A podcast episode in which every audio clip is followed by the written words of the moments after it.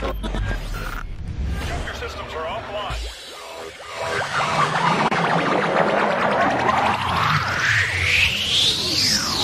Ano yung kumain ng cloud? Sa ligaw-ligaw. Ramen. Ang ramen. Ramen. Ano kaya ka nainin yung nakain? This station is now the ultimate power in the universe. Just a group of friends talking about fucked up shit. Alam na naman.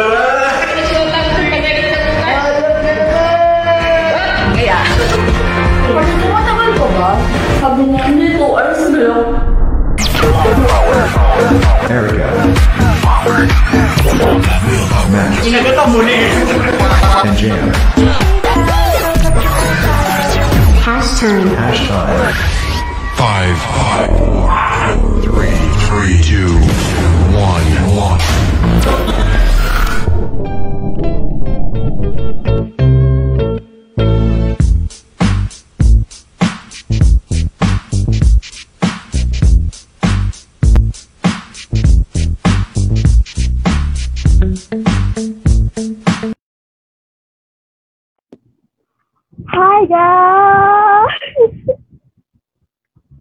Good.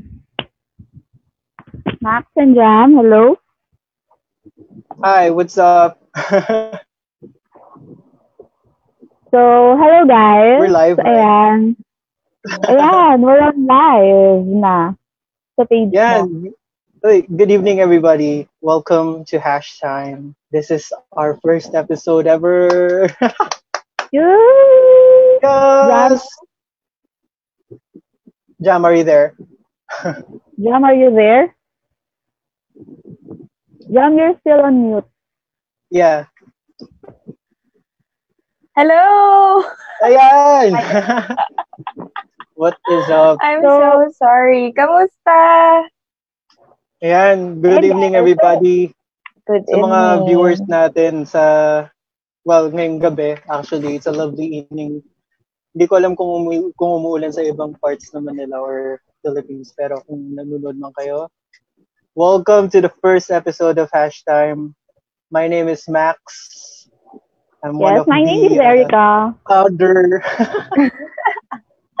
And I'm Jam. Welcome to Hashtag. yes. Yay! So guys, it, uh, Max, introduce mo muna yung sarili mo. Since this is our, I mean, since this is our first episode, I Uh, think sa mga the guys out there would like, would like, um, need to know about us. Then. Well, since um, this is streaming on my uh, Facebook page, probably some of the listeners already know what I do. Pero syempre, uh, yun nga, musician ako. And uh, I do some gigs. Tapos, I do some covers as well and compositions, original uh, compositions. So, yun. Natripan lang namin talaga ngayon na gumawa ng podcast because there's a lot of things going on sa Philippines. How about you, Erica? Who are you? so I'm just simply Erica. I'm just simply Erica, oh my God. Ayan, so guys, I'm Er- I'm Erica, isa akong events organizer, tournament organizer. So I'm into esports then. And I'm supporting my friends sa music, of course. Yeah. And ayun, we decided to do this to do this podcast like nga na video podcast per video ano to hindi um para to make something um maging productive din sa time natin right and syempre ito na Yeah. last Actually, yeah. we have jam Wow. ayan ito na yung pinakabigatin sa ating lahat! Grabe, grabe. Hello, guys. Uh, my name is Julian Ailichar. my name is Jam Labitigan. And syempre, I'm from Quezon Province. Eh, char. And uh, like Max, I'm also a musician and I'm a songwriter. And uh, gusto ko rin sabihin na ano, siguro concern lang rin ako sa mga nangyayari sa mundo ngayon. That's why, Exactly. uh, nung Yes. sinabi ni Max and ni Erica, my wonderful friends, na gagawin nila to or sisimulan namin yung ganitong uh, kind of show or movement, uh, it is a great platform to share our Mhm. different opinions. Ayan. So, sana mag-enjoy tayo kasama ang ating mga audience and mga guests. Yes. Yes. Um, ayun din, before we Yun na introduce nga, our sabi nga guest, ni Jam may guests. Oh, sorry. Surprise ba? hindi, before din natin introduce yung guest, um, bakit ba siya hash time? Ayan, Yun so na naisip eh. namin yung hash time kasi, Bakit Nakita ko yung Ay, wait lang. Pwede ko ba hulaan?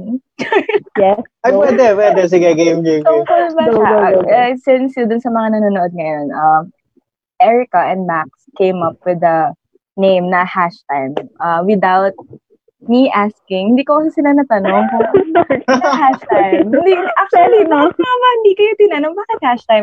Parang it's just, uh, parang catchy na siya for me. So, hindi ko na talaga tinanong. Pero eventually, nung mga nakaraang araw, iniisip ko, dahil ba siya sa Hanash? or something like that. Um, Pero, or something no. like that. Actually, nakita ko yung meaning ng hash time. Kasi, di ba, we have another meaning. or we have a slang meaning for hash. Yes, for hash. Pero, ayun, um, nung hinanap ko yung deeper meaning niya, um, batuhan pala siya ng argument para mag-come Yes, up yes. with with an agreement. So, parang naisip namin, magan okay, magan maganda siyang title, hash time. Hash time, Nice. pampalipas oras. And, ayun, naging productive tayo sa pampalipas oras natin. Yung iba kasi Nice, iba yung nice. nila ng hash. Yes, You're especially ngayon, di ba? Lockdown kasi ngayon, di ba? Yes. And, feeling ko nga ma-extend pa tong lockdown eh. Speaking Oy, of sana- lockdown, yan, speaking of lockdown, and sumabay pa sa lockdown, yung current issue na pag-uusapan natin ngayon, which Exactly. is, di ba, the, the E EBS-CBN shutdown. ABS-CBN shutdown, yes. Yeah. And, So, syempre, Ako, par- ah, ikaw, Erica, nagulat ka ba sa nangyari na yun? kasi, nasa bahay ako eh. Tapos, yung lola ko, lagi siyang nanonood ng TV Patrol. Mm. Tapos, Yeah. pagpunta ko dun sa bahay ng lola ko, ba't parang nagpapaalam yung mga tao? Tapos pinapakita na yung signing off na slide nila. Ayun na, nagsasalita na nga si Musni, ganyan. So parang Yes. ako, what's happening? So tinanong ko yung lola ko. Tapos yun nga, mag-shutdown daw yung E ABS-CBN. So parang, what natuloy? Parang despite the, all the talks, natuloy siya biglaan. Kasi parang, bigla, Oh. as in sobrang biglaan niya. Sobrang biglaan Yes, yung exactly. pagka, ano, yung pagka-shutdown. So yun, parang nag-try na ako mag-research. Una kong binuksan, syempre, Twitter, kung saan maraming hanash ang mga tao. Yeah, the social media blew up, right? The first one I opened. Ikaw, ka ba Grabe. Wala, uh, tulog na ako nun kasi syempre I have work. Pero I when I woke up, sobrang social media blew up talaga na about this ABS-CBN shutdown. Of course, actually, dati pa naman, like in a few, last few months, nakita naman na natin na nagkaroon ng mga threats pagdating sa mga ganyan. And then, uh, we didn't really um, expect na magiging surprise shutdown talaga immediately. So, parang kumbaga malaking, ano eh, malaking ang tama sa press or sa media dito sa Philippines yung nangyari talaga. Kaya, this is why marami akong ginawa na research din. Kaya we came up with this kind of topic talaga na kailangan talaga natin pag-usapan to eh. Kasi it's a big thing, True. historical. How about you, Jam? Actually, Wow, no. pala ako dito. Oh, ikaw talaga yung Para host. kayong guest. Para kayong guest. Ay, Ikaw, baby. sorry, sorry. Ayan. Actually, nung gabi na yun, ah, ganun din, ah, nanood kami, tapos nagpapaalam yung mga tao. Kasi it was a surprise shutdown. Pero it's been all over the news kasi. So parang anytime, ah, it can, they can stop anytime. Pero yung gabing yun, biglaan talaga na pinatigil sila and uh, parang ang ang ang naramdaman ko lang, what I felt about it is that I was very surprised. And kasi it ABS-CBN is, is a big company. Hindi ko naman akalain Yeah. na talagang magiging ganito. And And uh, si Jam actually went on ABS-CBN too. yes, but parang ano, since, uh, when- nagtawag ng panghalan yan. Grabe, Ano hindi, yun, ano yun, guys? Sample? Sample? Parang nakakarinig ako ng sample. No, podcast to. Char.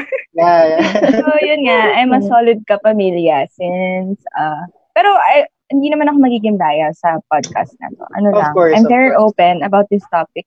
Pero I just really want to talk about it kasi ako, kasi I know this, these my friends, Max and Erica, they're very, uh, ano yun, pa- sobrang mabasa talaga sila sa articles. Minsan sa group chat naming tatlo, ano, nag-aaway na sila eh. Tapos hindi ako, I, I learn a lot from you two. And uh, it's a big opportunity na i-share natin to publicly para matuto rin yung iba. Uh, lalo na sa mga haters ni Erica sa Twitter. Ayan. sana Actually, before kami nag-live, di ba, nagkaroon tayo ng parang kumbaga eh, hate comments or retweets Yeah. dun sa post.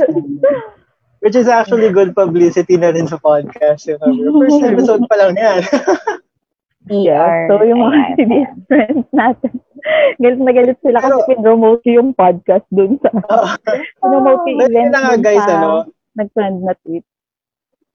dun sa poster namin, we uh, we mentioned na meron kami mga guests na dito sa show natin. first Yes, episode I'm natin. excited for So, that. I'm really excited for this. Actually, hindi ko na-expect na napaka-privilege namin for our first episode na magkaroon tayo ng ganito ka-special Yeah. people sa yeah sa podcast for the first episode. So, uh, Erica, you do your magic. Introduce our Yes. Ayun lang rin. Um, unfortunately, yung initial guest natin, which is si M, hindi siya pwede ngayon because of personal reasons. So, kanina, in-advise niya kami. And syempre, di naman kami papayag na wala siyang replacement na kasing galing din niya and kasing busisi rin niya magbasa. So, ayan na. So, we have our guest here first. We have, um, ito very good friend ko to nung college. Ano to eh, leader namin sa group. Parang ganun. Group leader siya lagi. Kasi, well, that's just the way he is. Uh, leader Yeah. type talaga siya. So, ayan. So, we have Jeron De Vera. Yeah. Hi guys. Hi, thank you so much for guesting me.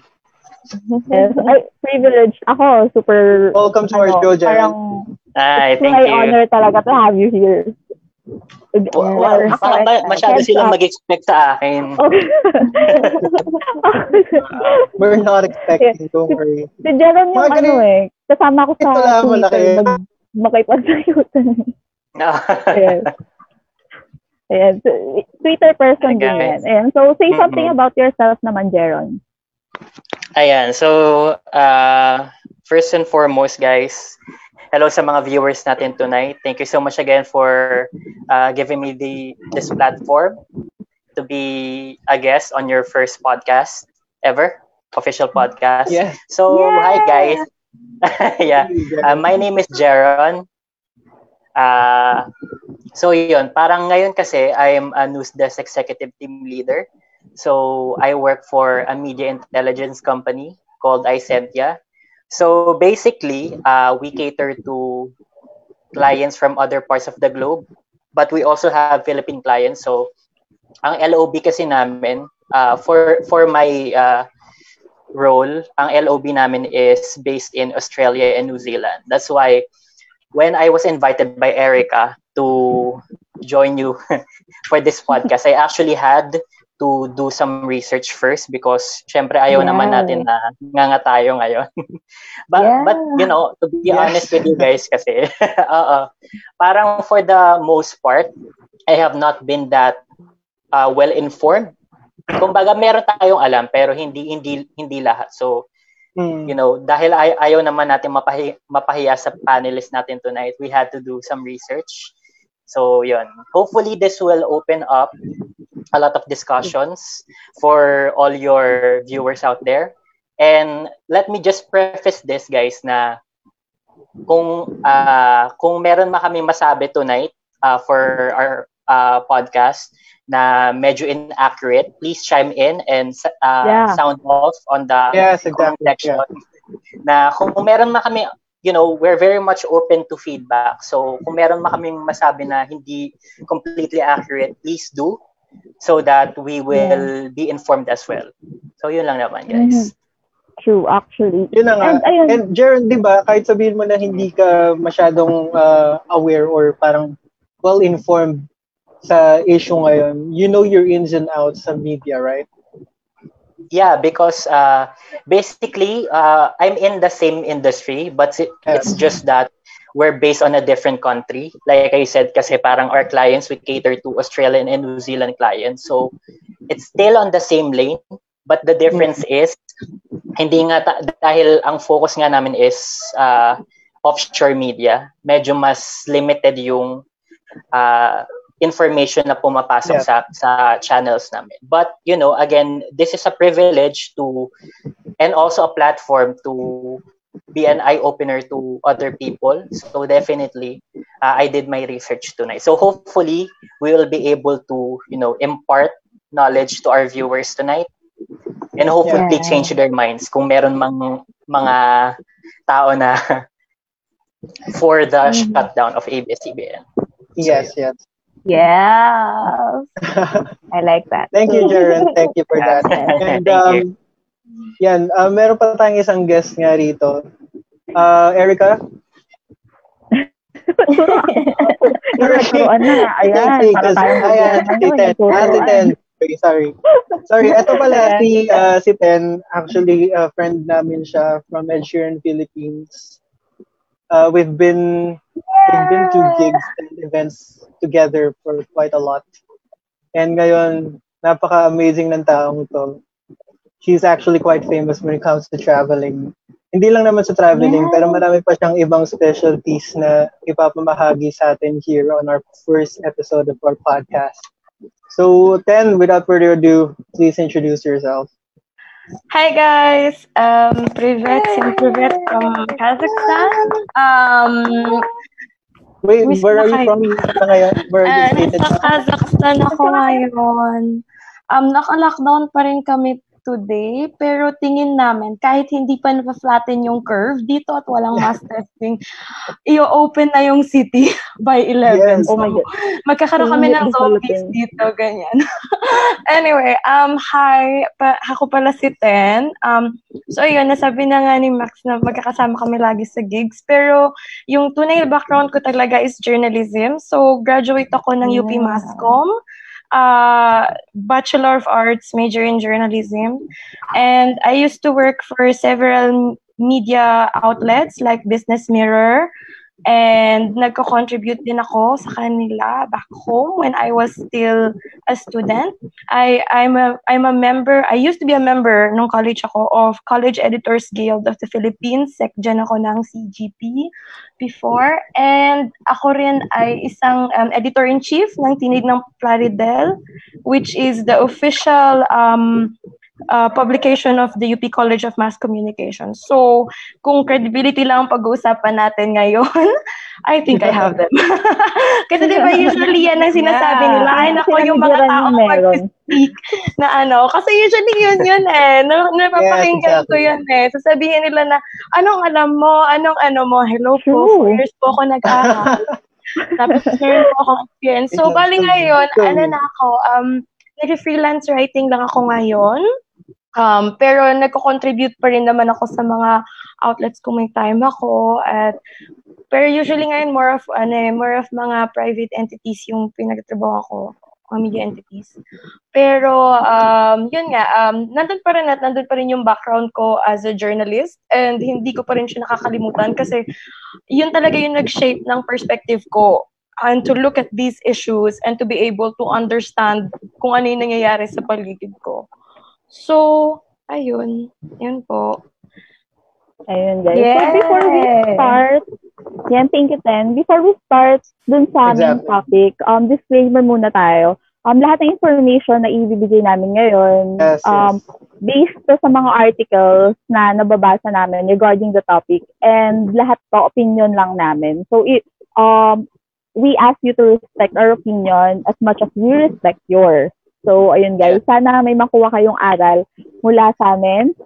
And, ayun, um, isipin na natin, saan ba nag-start talaga tong Yes. um, issue na to before even before the shutdown kasi ako ang inabutan ko na lang na issue is the KDO pay-per-view issue from NT. Um uh, na final ni Kalida or yung sin- pinaka-sinilip sa kanila is the KDO pay-per-view issue. Um ano ba yung mga issue na nilalatag or ano ba yung mga yung mga issue tungkol dun sa KBO na hanggang ngayon Hmm. hanggang ngayon Like, are there any cases nila. towards that KPO? Yes. And nasagot na ba yun? Nasagot na ba yung issue na yun? Kasi isa to sa mga ano eh, sa mga pampalag ngayon sa Twitter eh. Like Mm. kahit ilang beses mo sabihin, Exactly. um, na no to ABS, hashtag no to ABS-CBN shutdown, unang babanggitin sa'yo, meron nga silang paglabag sa KBO and pay-per-view. And ano yung dapat na sanction dun sa violation if there's any violation. So, ayun, Jeron, what do you think about this KBO pay-per-view? Yeah. So, uh, based on the articles that I have read, actually, uh, to ano ah, to parang to start the argument, I think it's very important that Kalida was actually uh, criticized for initially putting this forward to you know uh, the Supreme sa the Supreme Court agad.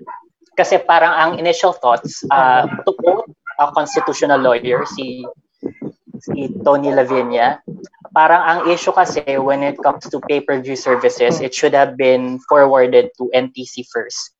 Hindi ka agad sa Supreme Court. Kasi it, uh, kumbaga parang hindi dapat ganong ka urgent to escalation when it comes to the issue.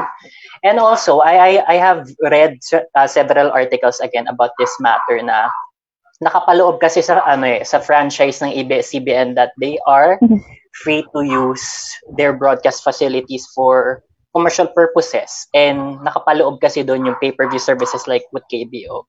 Now, uh, meron kasing mga nasabi yung fake tap about that na basically yung KBO's uh, the services offered by KBO uh, from under ABS-CBN has killed uh, cable providers in the Philippines and I think it's ludicrous to begin with kasi kumbaga parang yung KBO pay-per-view service siya pero hindi lang naman ito kasi yung it's not the lone platform of its kind in the Philippines. You know, parang marami kasi tayong platforms like with Netflix, with uh, of course with YouTube. I think YouTube is also offering the same kind of uh, service right now. Mhm. Hulu, Amazon Prime, Stan, you know, all these kinds of uh, platforms. So I find it uh, rather ridiculous that they are that they are singling out ABS-CBN for this matter when marami kasing documentation eh na nagsabi na it's legal. Kumbaga parang bakit Yeah. pinupunto lagi nila yung KBO na True. dapat bakit pinagbayad ng ABS-CBN yung consumers ng 30 pesos para sa ganitong service when it should have been you know it should have been considered under commercial purposes so that's my two cents on it guys Ayan. Um, yung take ko lang rin dun sa may KBO pay-per-view issue, I think kasi lumabas yung paper, yung, um, sabi nating, issue sa pay-per-view after na nila makasingil dun sa 30 pesos. Tama ba? I mean, Yeah. Diba? Parang Yeah. nagkaroon lang ng deal regarding um regarding pay-per-view after na makonduct ng ABS-CBN. Yeah. Ganun. So, ikaw, Kristen. Hi. So, um, yung take ko naman dito, since to add to this topic, is that it's not the first time na nangyari yung ganito. So, bali yung buong issue kasi, n- matagal na siya. Hindi lang ito nag-uugat dun sa mga recent na uh, ganap dito sa ating, uh, yun nga, sa pag-shutdown. So, bali kasi, the entire issue is, um, for me ha, the entire issue as um, as a media practitioner at as an advocate of press freedom is that nakasentro sa, siya sa bias ng isang leader at ng kanyang mga allies. And this bias is affecting these decisions. So kung matatandaan natin, ABS-CBN was not the first network to experience this so-called violation. Hindi ito yung um, hindi ito yung nauna nagsasabi na merong phone, foreign ownership at ng mga violations. But atandaan din natin na nagkaroon din ng ganitong issue ang Rappler. Isa na naman sa mga network na inaatake at explicitly na inaatake ng Pangulo. So sinasabi rin nito na ang Rappler ay may mga foreign investors na slowly nag-die down. They asked for a shutdown of Rappler. Pero nag-die down ito dahil transfer ng Rappler ang shares nito sa kanyang mga Filipino partners. So kung titignan natin kasi yung pattern of this line, kung sa kanino sila humihingi ng shutdown, ito yung mga networks na actually critical sa war on drugs ng ating gobyerno. So lahat kasi ng mga issues ng bansa natin, it's connected and interconnected sila at may punot dulo ang lahat. At itong buong issue ng pag-shutdown ng Kapamilya Network is not just an issue of violations, but it's more of an issue ng isang ego ng isang taong nakaupo. And come to think of it, actually, according to one, um, according to the Public Service Act, di ba? Sabi nga, kung may violation man sila sa pay-per-view system, it would only cost a 200 peso fine per violation. Diba? So, Mhm. point of this violation aside, it's not a reason enough to be able to shut down this network na nakakapag-provide ng impormasyon, lalo na ngayon sa pandemic na to, di ba? So, ayan lang din, add ko lang din yung um, fact na this entire issue is a biased decision against a network that has become critical. Yun at yun yung dapat natin laging isipin or try nating i-consider, di ba? And alam kong hindi lahat na nag-share uh, ng opinions natin, but the fact is, SEC na mismo ang nagsabi na wala silang violations. And add to that, pati BIR na rin. So we're coming from officers, um, people who work in these organizations na nagsasabi na mismo that this network did not violate anything. Diba? So yun nga, balik natin dun sa ano. Um, balik tayo dun compare- sa tax. Um, yes, then. Um, since okay nabanggit mo yung tax, no, tanong lang natin. Kasi isang, ano eh, isa dun sa mga pinupush na argument kung bakit may ABS-CBN shutdown. Kasi um, ito yung dinidiscuss natin eh, yung argument ng Mhm. netizens kung bakit may ABS-CBN shutdown. So, isa sa arguments nila, ah, hindi kasi nagbabayad ng tamang buwis. Yan, isa yung sa mga mainline nila. So, ano take natin about this? This tax issue, yung hindi daw nagbabayad ng buwis. Wait, sino ba? Yes, Tem. Ako ba? Kasi ako yung nag-bring up. Um, well, actually, sige. Yun nga, like I said, the same thing with SEC, the same thing din ng mga uh, mga katulad na sinabi ko before. Si mis- mismong si Gabanatak na, na head ng BIR Large Taxpayer Service, ang nagsabi na consistent ang pagbayad ng ABS-CBN ng taxes. Now, kung ang ating mga netizens hindi pa naniniwala na head na mismo ng large taxpayer service ang nagsasabi na di, they are compliant, wala silang violation sa tax, mismong head na po ang nagsabi, tignan niyo po ang CNN, tignan niyo po ang mga news dito, please lang. um, it all boils down actually sa misinformation ng public. Eh. Kung ang BIR na po ang mismong nagsasabi na eto po ay nagbayad, sila po ay compliant sa ating mga regulations, then, yun nga, wala naman talagang issue ang ABS-CBN with taxes. So, bali, pumapasok lang yung mga ganitong issue kasi nga, meron tayong gobyerno na biased against this one network na critical sa kanila. And aside from this, yun nga, kung ano-ano na lang yung pwede nating panakikbutas dun sa real issue ng pag-shutdown, which has been a choice. This franchise renewal has been in the works since 2014.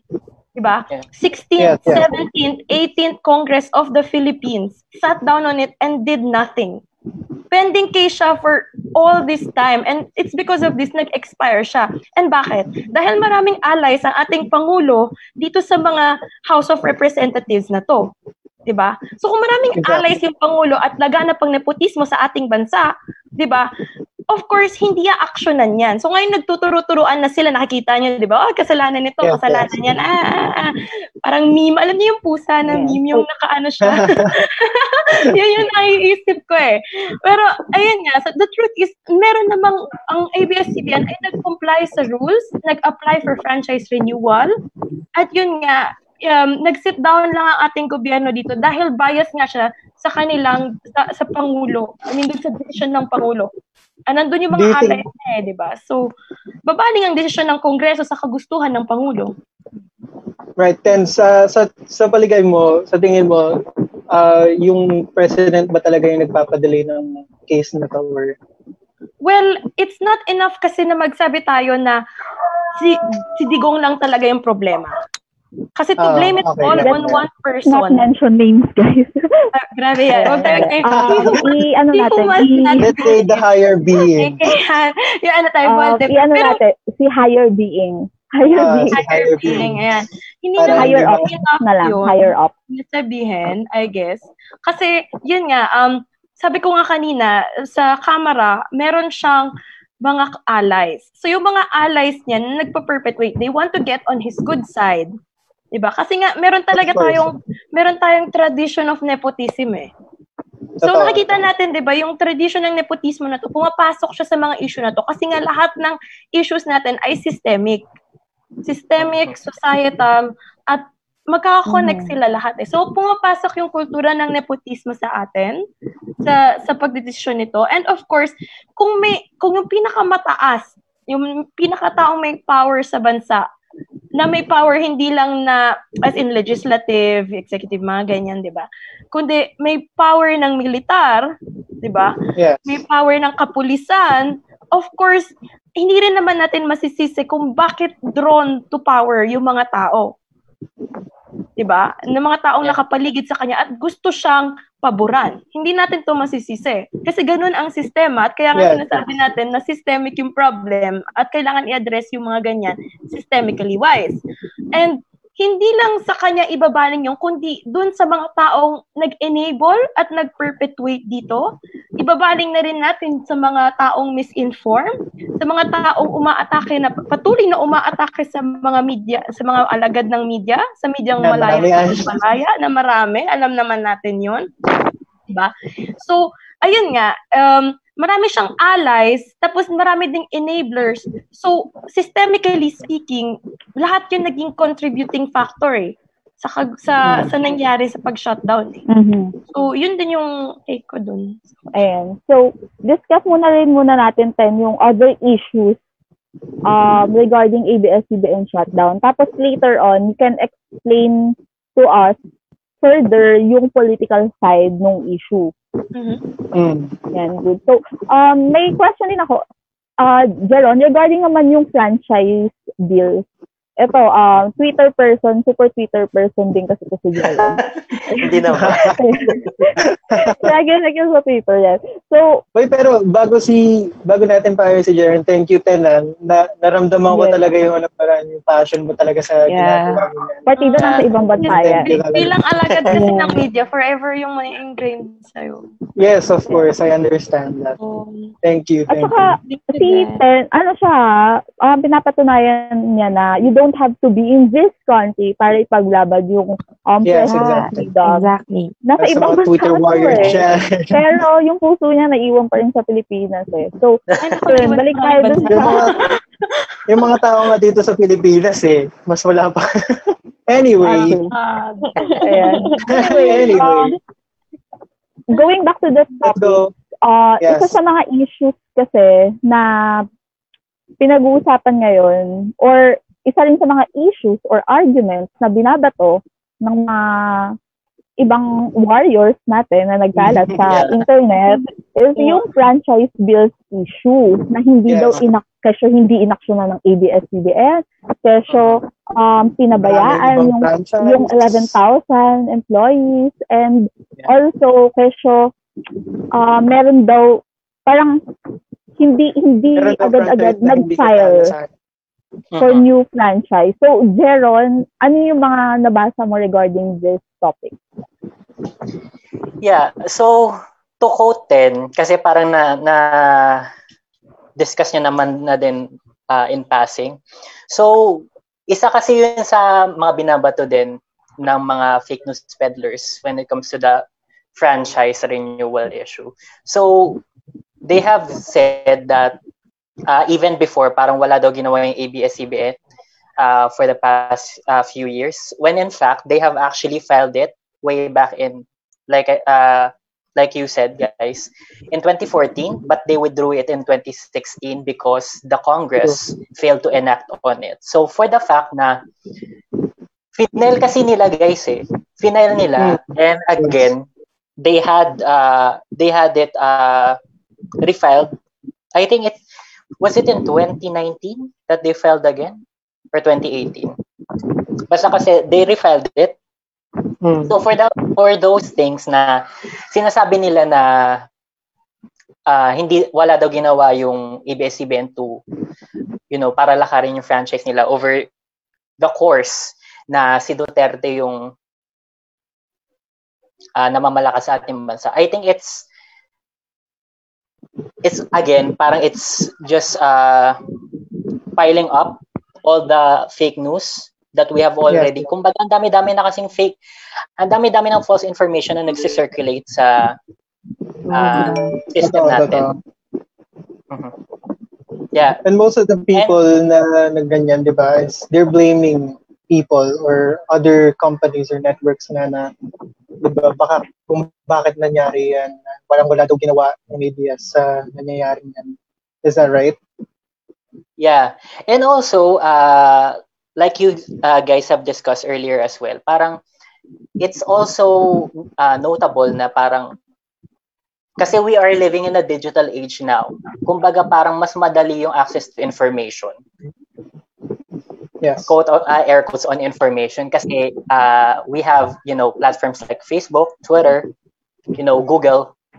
So parang kasi mas madali na na mag-access ng uh, information on certain situations or certain I- issues, pero hindi maiiwasan yung pagpepedal again ng fake news because karamihan sa mga tao rin, uh, I personally have, uh, yeah, I personally know people na kapag nabasa lang nila on Facebook, they think of it as Believe. factual or that it's Yes. verified. When in fact, kung Ah, dami kasing uh, fact check before believing something Yes. that they see on the internet. Kumbaga kasi even before uh, the you know the introduction of uh, social media platforms, marami na kasing uh, marami ng information na nagsisirculate sa internet na hindi natin ma-verify agad-agad in just one click kung totoo o hindi. So for the kids out there, I, I'm actually very proud of the kids na uh, they take the initiative. Some of our, uh, you know, our younger people, they take the initiative to educate people. Kung alam ni, lalo na kung alam na, alam naman nila talaga kung ano yung totoo. So it all boils down again to the narrow-mindedness of these people na, kumbaga kung na-verify naman niya na yan eh. Kumbaga na-verify na uh, time and time again na ABS-CBN did steps to renew its franchise since 2014. Pero kung palaging ibabato yon ng mga tao sa ABS-CBN na, oh, parang wala naman kayong ginawa over uh, the past few years, parang, bakit? Parang isang isang malaking katanungan yun eh, na parang, hindi, hindi, wala ba kayong access to information from the get-go?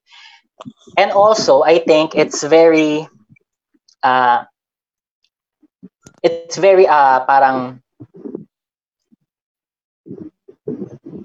it's very important to take note na these people, they do it to provoke, provoke us as well eh. Kumbaga, alam nila, gustong gusto nila yon. Ah, like, like Erica said, na kasi I've been on Twitter for quite some time now. And kasi yung mga trolls talaga, they They parang they time. enjoy, oo. They enjoy and uh, they invest talaga sa pag impart ng fake news to other people. When in fact, yun nga, kumbaga, hindi lang naman kasi yun yung tanging avenue na pwede nating gamitin to verify uh, information. So, There's a ayun. lot of reliable ano kasi 'di ba? Mga network ah, mga websites na internet talaga na Yeah. you can actually say na totoo, like true news talaga, hindi siya fake. Mhm. Oh. Yun. Kasi some people kasi, di ba, pag sa Facebook, pag article yung nakapost, yung title lang yung nakikita. Yes. Tas, Yeah. Ah, onting description lang. Ah, most of the people kasi binabasa lang nila yun. Tapos yun na, sinashare na agad. So, ang bilis kumalat nung fake news kasi tas hindi na rin natin alam kung alin doon yung totoo. Tsaka kailangan Mhm, talaga yes. basahin. Basahin talaga yung article para Yeah. ma- malaman kung ano yung totoo. Mhm. Exactly. Yun na nga, exactly. Ikaw, Ten, what do you think about it? siguro ako Like with the kasi add ko lang, ah, franchising issue, sige. Pero add ko na lang din, one thing that we can actually pick up from journalists na hindi dapat sinashutdown at ginagag is that, alam niyo ba sa, sa profession namin, laging sinasabing verify, verify, verify. Lagi kami nagpa-practice ng Oh. triangulation. So, ibig sabihin na Yeah. we get uh, multiple sources, tapos bine-verify namin siya. So, it's a good practice then for the kiddos out there. One that you can learn from us, media practitioners, is that accuracy talaga yung pinang, pinanghawakan namin. Dahil isang maling balita lang could lead to some things like this. Diba? It could cost a life. Diba? Kasama kasi sa research yun, eh, sabihin di ba? natin na, ah, totoo, oo. Research work comprises a Mhm. lot of work, especially kung investigative journalism yung pinag-usapan natin. Oh, time talaga. Tapos sobrang Mhm. hassle pa sa Pilipinas kumuha ng sources, by the way. Like, alam niyo yung mga governments, yeah, ang tagal niyo po, isang buwan, naging ano, nakatuod na ako. So, balik tayo dun sa franchising issue. Yan ang sabi Yes. na nga ni Jeron, na nag-apply at may ginawa ngang steps at na, nadaanan ko na rin siya kanina, yung buong um, process nito. Pero yun nga yung sinasabi ko rin, isa ring um, gusto kong i-bring up, uh, isa ring magandang i-import dito. According to the Center of Media Freedom and Responsibility, it's um, itong mga congressional franchise nito is a weapon to defeat a free press. And sobrang ironic niya kasi, um, tayo ang isa sa mga freest press sa Asia. Diba? We're, we're known to have the one of the freest press in Asia. Our press is protected by, please quote me if I'm wrong, lagot ako sa mga profs ko dati, Article 3, Section 4. Article 3, Section 4 of the Wow. Constitution is protecting our press. And um, ang gusto ko lang sabihin is that itong congressional franchises na to, it's of course, um, uh, it's it's a way for the government to actually censor our media. Kaya niyang gawin itong power para i-censor ang mga gusto nito at yung mga kritikal sa administrasyon. So again, balik Mm. tayo dun sa sinasabi kong ugat ng problema na isa itong bias decision. Kasi Mhm. etong, halimbawa, meron na namang, let's say, um, Network X or uh, Newspaper X, di ba? Nagsabi sila ng something against the government, di ba? Um, Merong kapangyarihan ang Kongreso or ang sino mang higher up na umiimpluwensya sa Kongreso na i-cancel ang prangkisa ng isang pahayagan sapagkat biased yung decision ay nako against uh, ano administration ko may power ang ating gobyerno over press. At alam ko na sinasabi nga natin we are one of the pre- freest press. Pero it's like contradicting free press in itself. Dahil kung may kapangyarihan ang mga taong nakaupo over sa napapakinggan nating balita we're not absolutely and truly free especially Yeah. kung Yeah. one per, yung kung yung That's right. nakaupo sa gobyerno ay part ng 1% lang at hindi for the masses. Tapos, ayun din, i-add ko lang din dun sa franchising issue. Um, si Duterte na mismo ang nagsabi at nag-warning before. Si nag-warning siya eh, nagbitaw siya according to CNN. I think it was in 2018 no nangyari yun. Kung tama ba yung ano, Yes. yan, November 2018, um, CNN Philippines, yan, yan. November 2018 nangyari, na-hurt ang ating Pangulo, di ba? Sinabi niya kasi. Oo, sinabi niya kasi na ano eh, na tawag mo doon, maraming marami ng cases yun eh. Nag, nag, nag-warning na siya eh. Isa tong bias decision kasi si Duterte na mismo nagsabi na hindi niya papayagan ang renewal ng franchise noong November 2018. At yun nga, bringing up niya yung issues na di raw inere ng ABS-CBN yung ads niya nung election. At sa halip, nag-run ito ng Yes. ads ng kalaban na nagbibigay ng negative na image sa Pangulo. So, yun nga. And Yes. sabi na nga natin, si Bongo na nga mismo nagsabi na na-hurt yung president sa action ng ABS, di ba?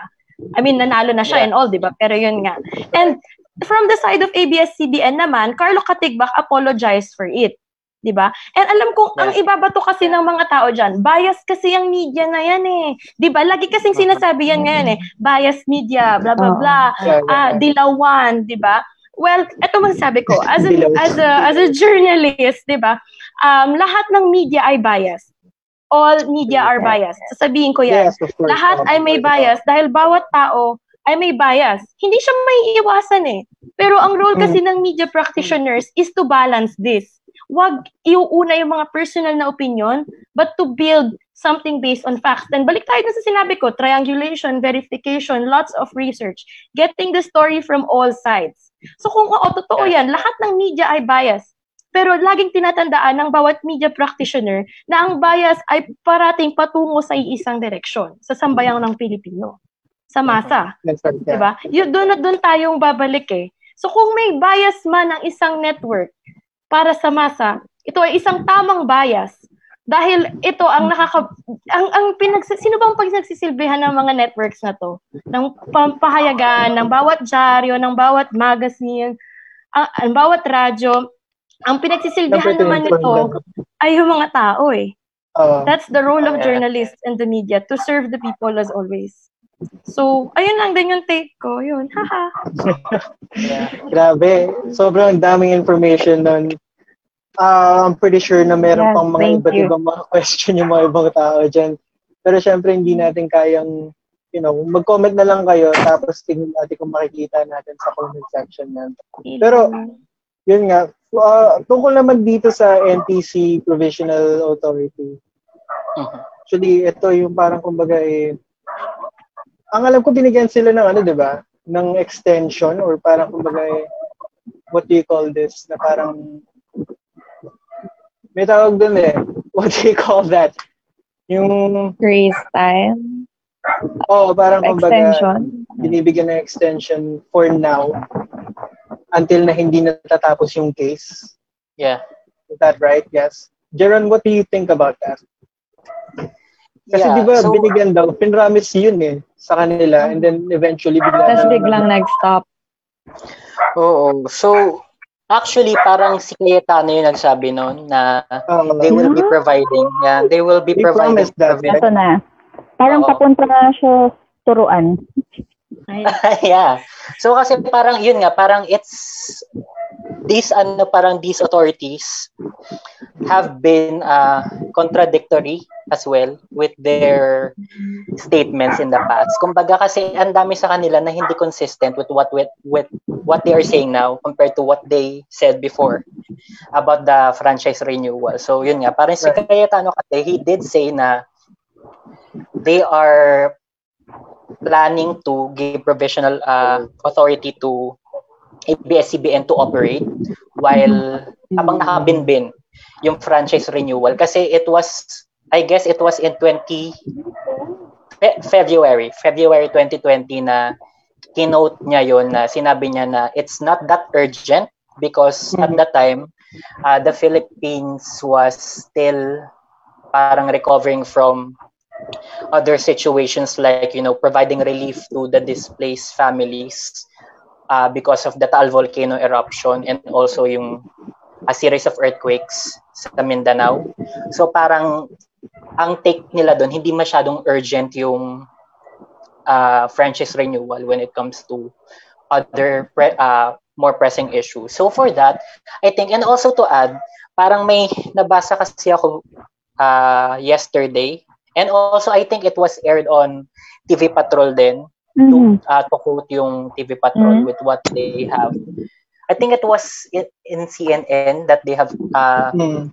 yung source nila for this ano for this statement na in the past uh, some broadcast stations have actually been allowed to operate even after their franchise has expired Oo. so long as kasi kumbaga so long as alam nila na nakabinbin sa kongreso yung uh, renewal of their franchise kumbaga they are still allowed to operate Pero with this kind of, again, to emphasize on Ten's uh, argument, this is purely uh, based on bias kasi when it comes to deciding on blocking the franchise renewal of ABS-CBN. Kasi bakit kailangan i-single out yung ABS-CBN when in fact smaller companies or even other companies have uh, done this before na nakapag-operate sila even uh, after their franchise has expired. Pag, Yes. Parang sobrang contradictory talaga eh. Na, naguguluhan, naguguluhan yung ibang tao. Kumbaga parang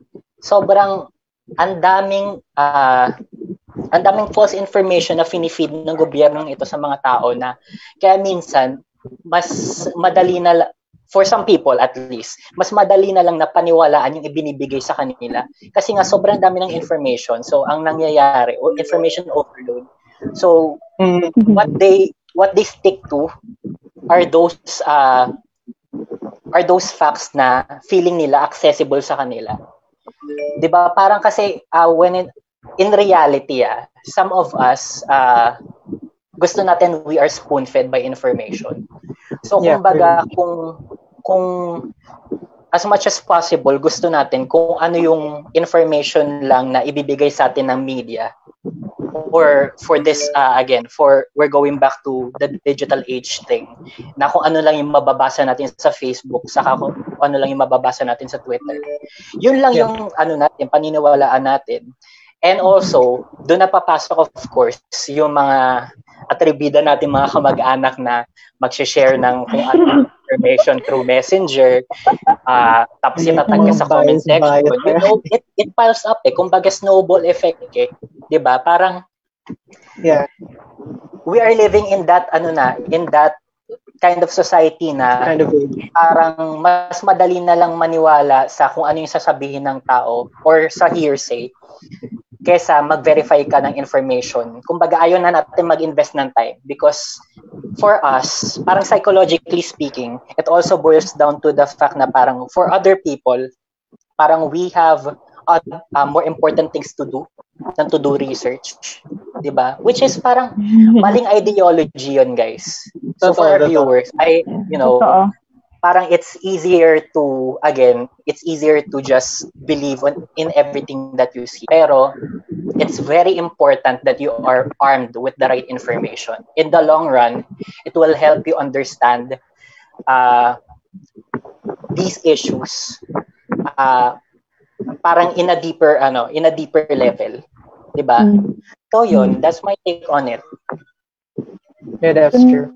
Isa, sinabi mo na parang selective yeah. reading or selective listening. Um, true.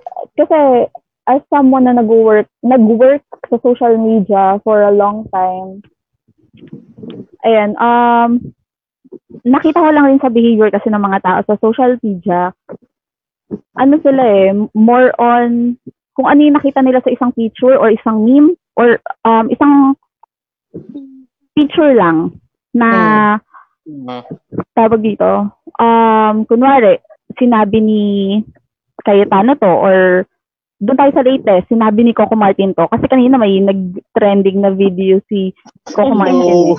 So, Yeah. parang sa akin, ang nakita ko kasi doon, may mga tao na ang kinukote nila doon sa, sa isang picture is yung isang line lang na sinabi ng isang tao. No, forced kang Mm. The rest- di ba? nang sinabi nung taong yon or uh, the rest ng nasa article na yon hindi na pinapansin. Yeah. Ganyan. So, hindi ko alam, is it because of the behavior na tamad tayo mag-click ng link para basahin yung buong article? Kaya pa paniwalaan na natin. Like for example, yun nga, yung video ni Coco Martin kanina kumalat. Although masasabi ko na may mali nga sa way ng pag-discuss or pag-express ni Coco Martin. Pero it's out of anger. I can't blame him. It's his opinion. It's his emotions. And yung mga tao sa newsfeed, um, lagi silang, anong ipapakain sa pamilya mo if ilang years nga nag-run yung probinsyano? um, kinukote ni, or pinupoint out nila yung term na anong ipapakain sa pamilya ko. Mhm. Tapos, dudugtungan nila ng, ang dami, ang daming nang kinita ni Coco Martin sa probinsyano, tapos namomroblema siya sa papakain sa pamilya niya. When in fact, another point na tinake ni Coco Martin is paano yung mga taong tinutulungan niya. Mm. So isa yun, um, pinipili ng tao kung ano yung gusto lang nilang pakinggan or gusto lang Yes, nilang basahin dun sa isang Yes. article or sa sinabi ng isang notable na tao or sinabi ng mga um, yun nga, meron din, meron din, oh sige, um, para sabihin na hindi tayo bias, meron din sa isang press briefing ng president na ang napansin lang sa kanya is yung sinabi niya na pag pagka hindi sumunod do, um, yung But- police don't hesitate to shoot parang ganon something Yeah. pero reading the whole um, reading the whole speech Speech. may ibang point doon yung president na may point talaga siya Yes. diba so parang ang daming tao na sinaselect lang nila yung gusto nilang makita or marinig Pakinggan. Yeah. depende dun sa bias nila Ah, Ayun. pero wait lang, speaking of Coco Martin, ah, gusto ko lang i-share na marami kasing artist artista na nag-share ng sentimentals nila or ng opinion nila about the closing of ABS-CBN. Pero sa lahat ng napanood ko, ah, siguro kaya ako na-appreciate yung kay Coco Martin ay kasi di naman sa fan ako ng probinsyano. Fan ako ng probinsyano. ano, ano tawag doon? Kasi ang napansin ko sa kanya, alam naman, uh, we all know naman siguro na Coco Martin came from uh, not the richest of family, di ba? So, parang naranasan niya yung magtrabaho from scratch, magtra uh, naranasan niya mag-climb up the ladder. And dun sa pag sa speech niya kanina, dun sa galit niya, ang napansin ko lang is tinutukoy niya ang ABS-CBN, ABS-CBN as an employer. Hindi siya, Yeah. hindi niya sinabi na ito yung tumupad sa pangarap ko, ito yung platform na nakilala ko ng mga tao. Hindi ganun eh. Ah, parang sin ang point niya kasi is yung mga sa trabaho talaga. Yun talaga yung point niya na hindi lang siya ah ABS-CBN, eh yung ABS-CBN ay isang malaking employer talaga ng hindi lang mga artista, hindi lang kasi sa kanila umiikot, 'di ba? Syempre, yung na, mga nawalan ng trabaho. Tsaka na nga yung mga natu- tinutulungan niya kahit 'di ba sa ang probin ang probinsyano hindi lang kasi yung mga kapwa artista niya yung natutulungan niya eh kahit yung mga extras may mga kaibigan ako na natulungan talaga sila personally nung ah, nung teleserye na yon para lang may may makain sa araw na to ganun so basically uh, yung point niya talaga is yung pag yung pag-employ sa mga tao ng ABS-CBN. Yun. Sorry. Yeah. and And uh, may, Um, uh, meron sorry. din kasing issue. Ito yung issue na siguro ayan. after, one day after ng shutdown, a- after ng May, ng 5 de Mayo, ito yung naging isang malaking issue. Yung Mm. hindi gaanong maiintindihan ng marami kasi engineering, usapang engineering na to, ito yung mga iniwasan namin sa ano eh. Kung ba't kami nag-mask call, mga usapang mask, usapang electronic. so, kung ba't, ayan, so usapang engineering. Pero good thing may mga ECE graduates, may mga engineer tayo na nag-share ng facts regarding dun sa issue na binring up ng TikTok. Ayan, so one price equals one frequency confusion versus one pri- franchise. Ano? Sandaling yung price ko, okay. So, yun, one franchise equals to one channel. So, yun yung confusion kasi, common confusion yun ngayon ng mga tao, na isa lang pala yung franchise nyo for, pero ang dami yung channel. Mm. Ayan. So, sino ang unang gustong magsalita regarding that? Kasi na-understand ko siya fully eh. Ayan. So, guys. Ay, naku. Ito nabasa ko actually, um, for that one, di alam ko kasi, sa, sa kontrata nila is uh, one franchise. Yung KBO lang talaga yung hindi nila ano, nasama talaga or against the the contract na sinay nila. Is that, yun yung nabasa ko dun sa article sa CNN. What do you guys Tsaka ang alam ko rin, di ba, ABS-CBN, marami silang sister channels. Yes, sister channels sister ba yung channels. tawag doon? I mean, Yeah. like yung mga, kunwari, Cinema One, di ba? Sa ABS-CBN Mm. yun. Mix, Mhm. Philippines, uh, ANC. Di ba sobrang dami? DZMM. Pero, Yeah. yung medyo confused din ako doon kasi yung ABS-CBN lang talaga yung nag-shutdown. Tapos, the rest of the channels ay ganon. Yung radyo ba? Still going? I'm Um, ikaw, 10. Ayun. So, hindi ako magaling sa math ha. Pero like, eto kasi yung sinasabi, wala namang naka-stated na sa franchise, both sa law tsaka sa bill, na meron lang dapat na one channel per franchise. So, ang ang Philippine Cable and, Te- and Te- Telco Association, tama ba? P- PCCA na mismo nagsabi sa interview sa ANC noong May 7 that one franchise can carry several channels. So again, balik na naman tayo doon na mismo mga authorities na ang nagsasabi na walang violation, walang any other thing. They don't need to have a franchise per channel.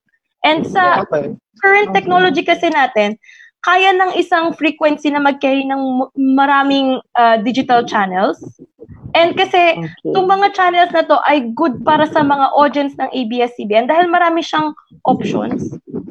Yeah. And alam naman natin na hindi as as viewers, bilang tayo din naman manonood, yun nga sinasabi nga in this digital age, sabi nga ni Jeron, diba? Marami tayong choices eh. We would like other options, other forms of entertainment, other forms of news, other forms of ways to be able to connect with the media. Diba? And if walang nakasabi dun sa mismong batas about prangkisa or regarding this, then they're just putting this out of thin air. So again, balik tayo sa kung ano-ano na lang kaya nating ibato para lang ma-justify ang isang biased decision. Mhm. So, wait, may gusto pala akong idagdag kanina kasi sinabi ni Erica dun sa ano, dun sa mga tao na basta-basta na lang na nag-cherry pick ng mga things na nababasa natin. Totoo yan. And I think um, there is one solution to this actually, which is to put media literacy in the curriculum of our schools. Kasi eto rin yun eh, um, I always prefer to look at these problems as um, systemically, you know, um, in a bigger picture. Bakit ba siya nangyayari?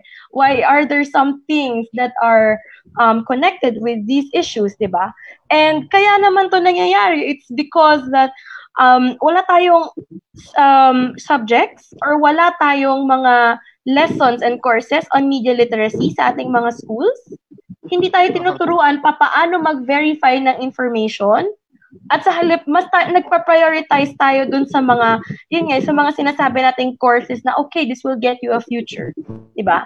So, Yeah. these Sure, things, yeah. importante din siya eh. And kaya may mga organizations din naman, katulad ng Out of the Box, na nagpa-provide sila ng mga media literacy campaigns sa mga schools. Pero hindi siya enough kung hindi natin i-address yung public systemic. Kasi ang mga media literacy courses is for fact-checking, verification, papaano i-weed out ang fake news sa hindi, papaano maghanap ng reliable sources of information.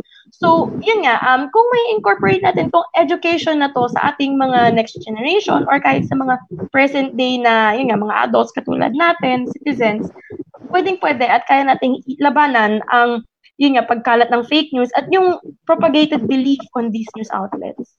So, ayun. Well, Ayan. that's the thing kasi, di ba? Ay, sorry.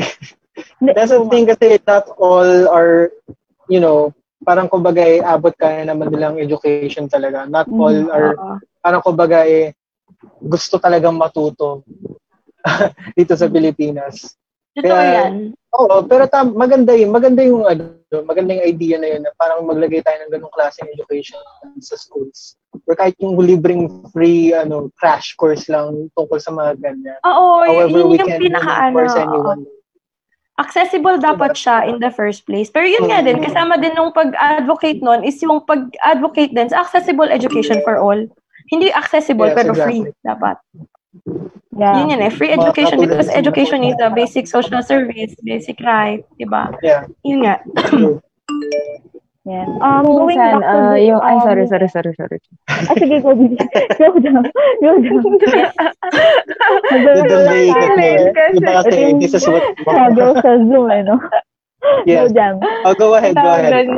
Ayan. sa education ng lang siguro. Kasi since uh, I'm teaching, Yes. uh, minsan rin kasi controlled rin ng mga higher Ops. higher people yung kung ano yung ituturo. Kasi, for example, yung kunwari sa martial law before, dati, dating, dating, dati. And uh, sa books, iba yung naka-indicate compared sa mga nalalaman natin talaga. Ako personally, nung yung mga inaral ko before, akala ko yun yung totoo, di ba? Which is Yes, yes. uh, nakakatakot kasi akala ko yun and uh, akala ko yun yung uh, mababait sila and uh, sila may utang na loob tayo sa kanila as Filipinos. 'Di ba? Sobrang nakakatakot kasi kahit hanggang sa edukasyon, kontrolado nila yan. So, medyo mahirap rin pagdating doon. Kaya sana isang issue pa rin yun, yung pagdating sa edukasyon. Ayun, sorry. Let's uh, go. Yan, Let's medyo go. nawala na tayo sa, na lang. medyo, although connected siya yan. Yan. So, balik Oo, tayo sa franchise equals frequency versus a channel issue. Ayan. Um, Jeron, ano naman yung take mo din sa issue na yan? Yeah. So, sa akin, guys, feel, ano na lang, I'll just add some information as well. So, kasi isa rin sa mga nasabi before ni FICTA President Estrelita Tamano, I guess, ito yung talaga yung parang tumatak sa akin eh. Parang she basically uh, accused ABS-CBN of killing the cable industry, which I think is parang OA for me ah. Parang it's so sobrang ano, so OA, OA. Na, sa, saan nang gagaling yung ganong argument? When in Ah. fact, when uh, sa totoo lang, when it comes to, parang on a different standpoint siguro, competition is actually beneficial to consumers eh, to, to begin with. Kumbaga, ka, kung, ah sige, magpasok tayo ng economics ng slide. Kumbaga, kung sa monopolyo, kumbaga, di ba? Sige, pas, ah, Yeah. cite natin yung example ng Meralco. Since Meralco is basically the only provider of electricity in the metro, kontrolado nila lahat ng variables eh. Kumbaga, kung magtataas man sila ng presyo, hindi pwedeng sabihin ng mga tao na hindi na lang kami, hindi na lang kami mag avail ng service nyo kasi sila lang yung nagbibigay ng electricity sa metro. Kumbaga, kung, ba, kung kahit anong gawin nila dun sa price, they're free to do so. Kaya nga, we welcome competition, lalo na sa ganitong ano, sa ganitong playing field kasi it gives consumers options. And it also urges companies to do better when it comes to the quality of service that they provide to people. Medyo ano lang sa akin, medyo na off din ako dun sa uh, in-imply na parang dapat we just uh, have to deal with what we have or we do not uh, change with technology. Okay, so magpapasok na rin ako ng ano ng kasi ComTheory to, guys. I still vaguely familiar uh, I'm still vaguely familiar with it kasi parang ginamit namin siyang framework sa thesis before. So there's a theory called technological determinism which basically explains the fact na as technology changes, it it directly affects the nature of society.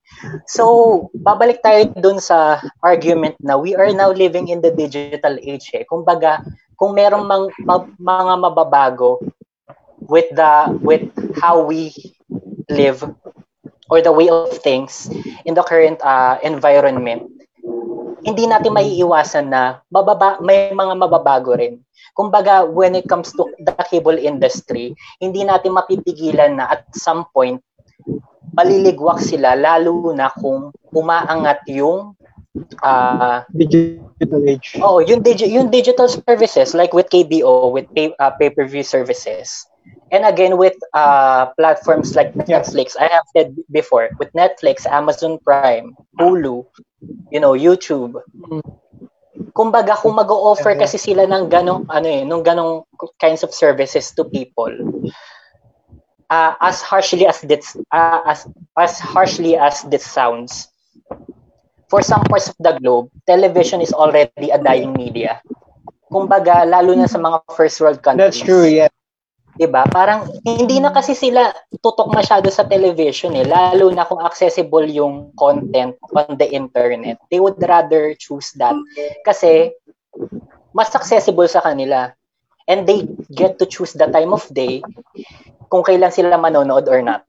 Pero dito kasi sa atin, uh, because realistically, uh, we are part of the third, uh, third world country kasi ang Pilipinas, marami pa rin sa atin na ang form of entertainment lang or yung uh, accessible lang sa atin is television. So for ABS-CBN to, you know, mm. introduce uh, this kind of platform through yung TV Plus, they provide free to air uh, before kasi 'di ba like uh, like uh, Jam uh, mentioned earlier na channels like uh, Cinema One or Mix are only accessible to those na may cable service before. But now it's free to air through yeah. Especially to our provincial yeah, places, right? Yeah, 'di ba? So parang it it it gives uh again consumers more options and it urges again uh, other broadcast firms to up their game. So I don't I don't understand kung bakit pinipigilan nila yung changes na yun or kung bakit pumasok sa, sa isip nila na kaya nilang pigilan yung changes na yun when it when in reality technology is very fluid, 'di ba? Actually, Parang, just to add to that. Ay, sorry.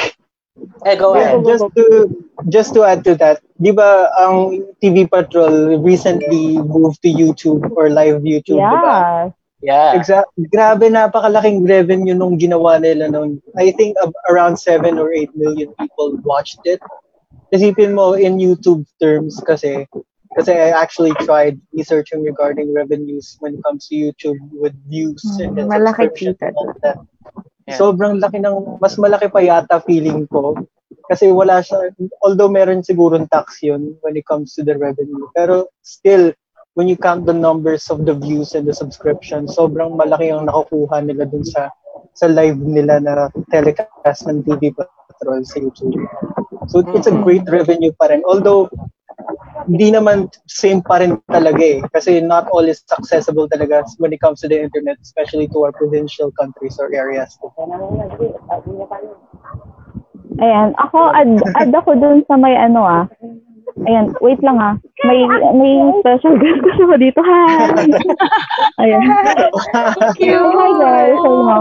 Hi guys. Hi guys. Hello. Ayan guys. Um, add ako dun sa may franchise and frequency. Ito kasi, um, ayun nga, hindi ako, oh, um, disclaimer na hindi, makikipin yun.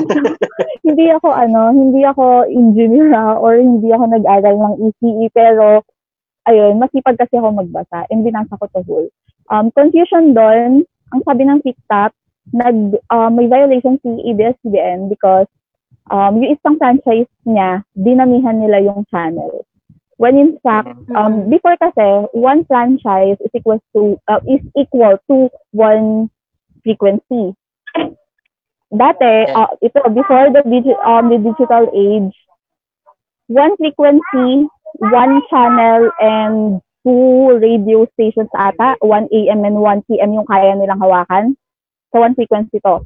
Tapos, sa digital age, ito na, nung inadapt na ng ABS-CBN yung digital era, napagkasya nila sa one frequency ang anim na channel.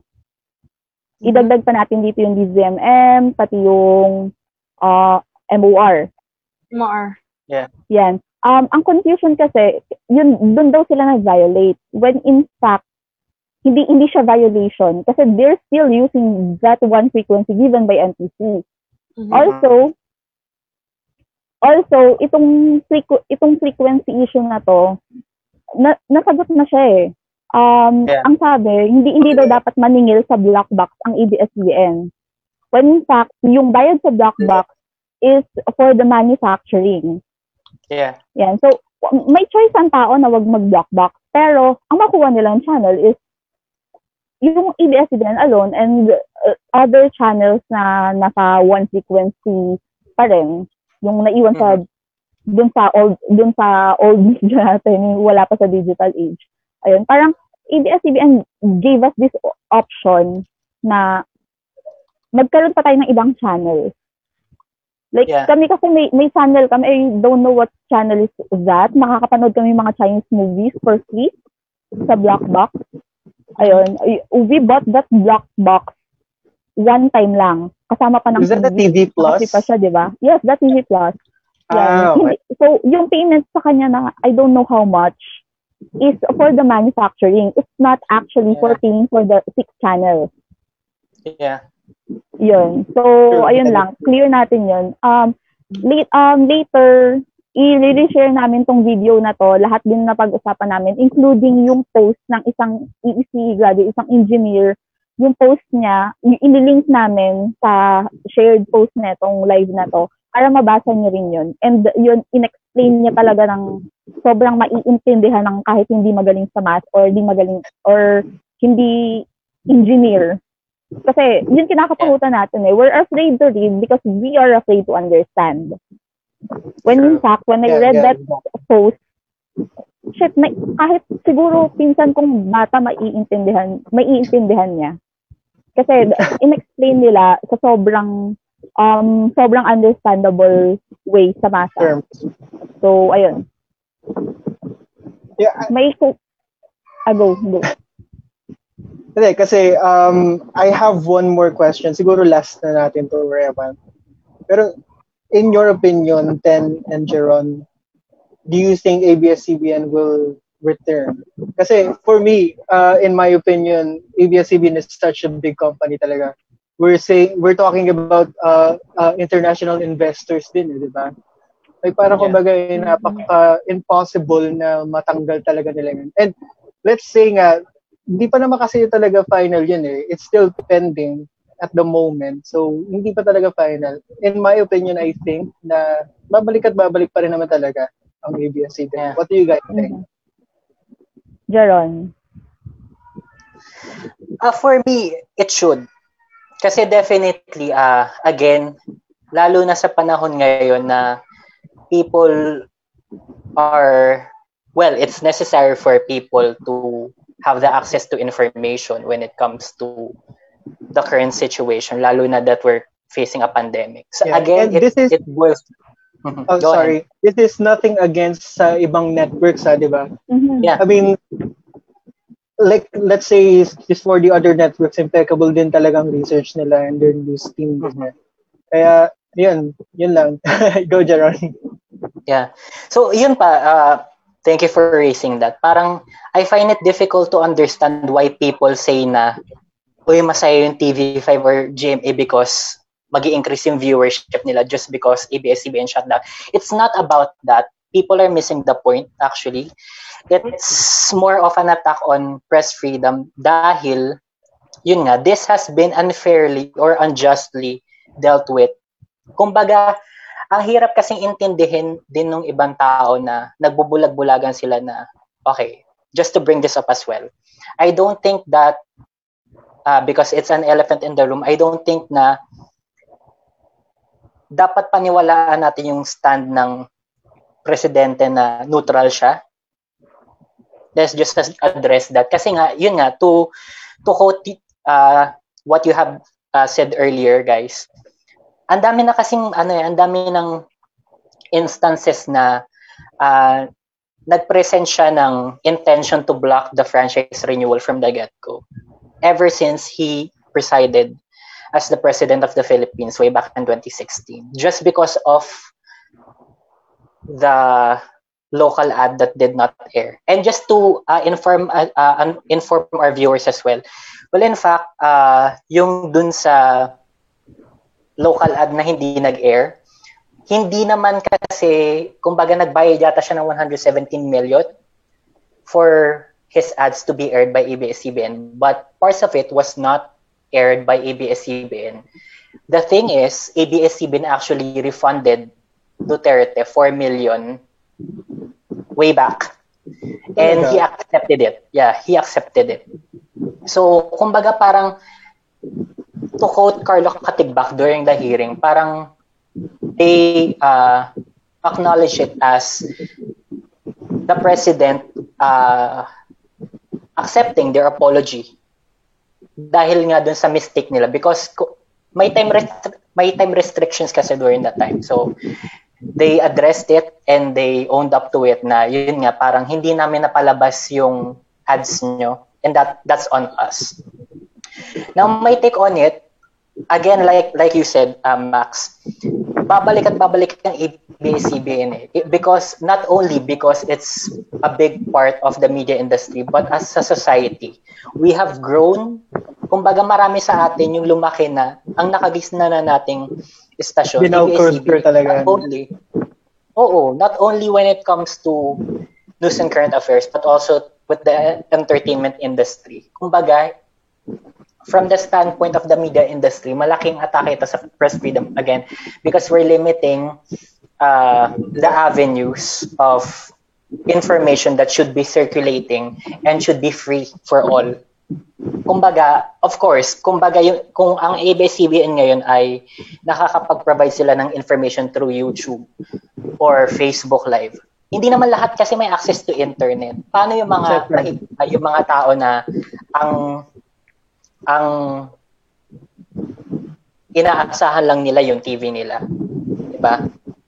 And Yes. there have actually been people na outright hindi sila nagbubukas ng TV as ridiculous as it sounds. Kumbaga parang kasi it's a way of life as well. Mm. It's not just about uh, the uh, media industry or these uh, these people losing their jobs. It's also a big part of the Filipino culture losing a part of their identity. So definitely, people will rally. Not literally rally, ah, but people will show their support for ABS-CBN to return to air in the future. And I think with how the things uh, are going as of the moment siguro I can I it's safe to say na hindi hindi hindi magtatagal babalik ang ABS-CBN sa air For sure. Yes, for sure. Yeah. How about you, Tan? Oo. Ako naman yung take ko dito is that, oh, of course, babalik siya. And yun nga, um, balik lang ako dun sa sinabi ni Jeron kanina na hindi masaya ang ibang media outlets dito sapagkat um, kung kaya kasing targetin ng higher up, ng pinaka nakakataas ng ating gobyerno, ang isang stasyon, dahil naging critical ito sa gobyerno o sa pamamahala ng gobyerno, kaya niyang i-target ang kahit anong pahayagan, ang kahit anong dyaryo, ang kahit anong magazine, ang kahit anong radyo. Yun at yun at lagi nating tatandaan. The fall of one media outlet is the fall of all. And Yes. isa siyang direct attack against press freedom, which is the truth. Dahil kung may kapangyarihan ang gobyerno through congressional franchise na magtanggal ng isang um, isang outlet na naging critical at na, ang tanging ginagawa lang naman ay maglingkod sa sambayanan, kayang-kaya niyang kontrolin ito. At maganda rin kasing i-throwback ito eh. Um, kailan huling nag-shutdown ang uh, ABS? Anybody? Uh, for the martial law. Exactly. 1972. Exactly. It's a recall of history. Tama. and it's another repeat of history. And I think that because we overthrew a dictator before, it's also possible to overthrow a dictator now. Or a dictator. Do you actually think that our higher being is a dictator? Well, for me, it's starting to become like that, and I, I Yeah, won't be surprised if there's going to be a revolution on the streets. It's it's not gonna be surprising. Kasi ano yan eh, um, nagsisimula yan sa pag, ano eh, alam niyo ba yung nakita niyo ba yung kumakalat na first day came for the journalists and we don't know what happened next? It's the truth. No, Kasi ang media, ang, ang tinatawag natin sa media actually is the fifth estate. The Fifth Estate reports to the public, siya ang nagsisilbing watchdog ng public. At kapag nawala ito, of course, is magiging crippled ang ating public. They will only hear the information na ang na gustong marinig ng gobyerno. Ay, gustong ipahayag ng gobyerno at gusto na lang marinig from, ayun eh, gusto na lang sabihin sa mga tao. 'Di ba? So, the Yeah. point is, yun nga, um, due to society, sa social pressure. At alam ko naman na al- ayaw na, hindi ko lang alam. I mean, like, yung nakikita ko ha, people don't want a recall of history. 'di ba? Kahit um, Yeah, yeah. With, with- I mean, yun din eh. Kailangan din talaga nating balik-balikan eh. Lahat, lahat ng nangyayari ngayon ay punot dulo ng history ng buong mula pagsasakop ng Espanya sa atin. Punot It's like dulo a yan eh. right? Yeah, it's a, like for example, yung sinasabi ko kanina, yung nepotismo, nanggaling siya from the Spaniards. Di ba? So, it's Yeah. from our history, our culture. And eto nga, eto na naman, nangyari na siya, nag-shutdown na siya eh. So, what's stopping the higher-ups from shutting down every media outlet that has the obligation to also criticize him? Bilang nga, ang, ang role ng media is to get stories from all sides what's going to stop them next if they shut down one station? So yun yung pinaka buong punto nun eh. And of course, hindi rin naman natin pwedeng kalimutan yung 11,000 ba tama? 11,000 na mga employees na, na nakaasa sa ABS-CBN na hindi pala naka-receive ng ayuda from the government itself. Diba? Hindi rin natin pwedeng kalimutan na may mga probinsya, na may mga liblib na lugar, mga baryo, na ang tanging nasasagap lang na channel or radio signal ay galing sa ABS. True. Diba? Yeah, that's true. If with if this doesn't return, etong mga tao na to ay nasa pitch black darkness at para sa kanila simula na itong recall of history na sinasabi ko which is martial law. Diba? Yun yung pinakabuong punto nun eh. At all for the ego of one man. That's a very scary Mm. thought. Ayan. Ayan. Sobrang ano rin kasi ah, point out natin yung sinabi ni Iten na the fall of one media outlet is the fall of all. Especially, dagdagan kayo ng especially ah, if this media outlet is the biggest in the Philippines. Bakit? Um, Yeah. Sabihin natin hindi naman magsasara yung other media outlet. Pero, nag-fall sila along with ABS-CBN. Bakit? Kasi, kung kayang takutin ng gobyernong to, yung Yung malaki. pinakamalaking media outlet at kung kaya niya ipasara yung pinakamalaking media outlet dito sa Pilipinas, ikaw na smaller media outlet, hindi ka ba matatakot? Diba? So, uh, you won't, um, parang, you won't be targeting the government anymore. Baka kasi ikaw isunod niya or baka employees mo naman yung mawalan ng trabaho, right? So, ayun, um, kailangan nila pabagsakan yung pinakamataas para makontrol nila yung mas mababa or yung mas maliliit. Oh, Let's steer away from that masyado.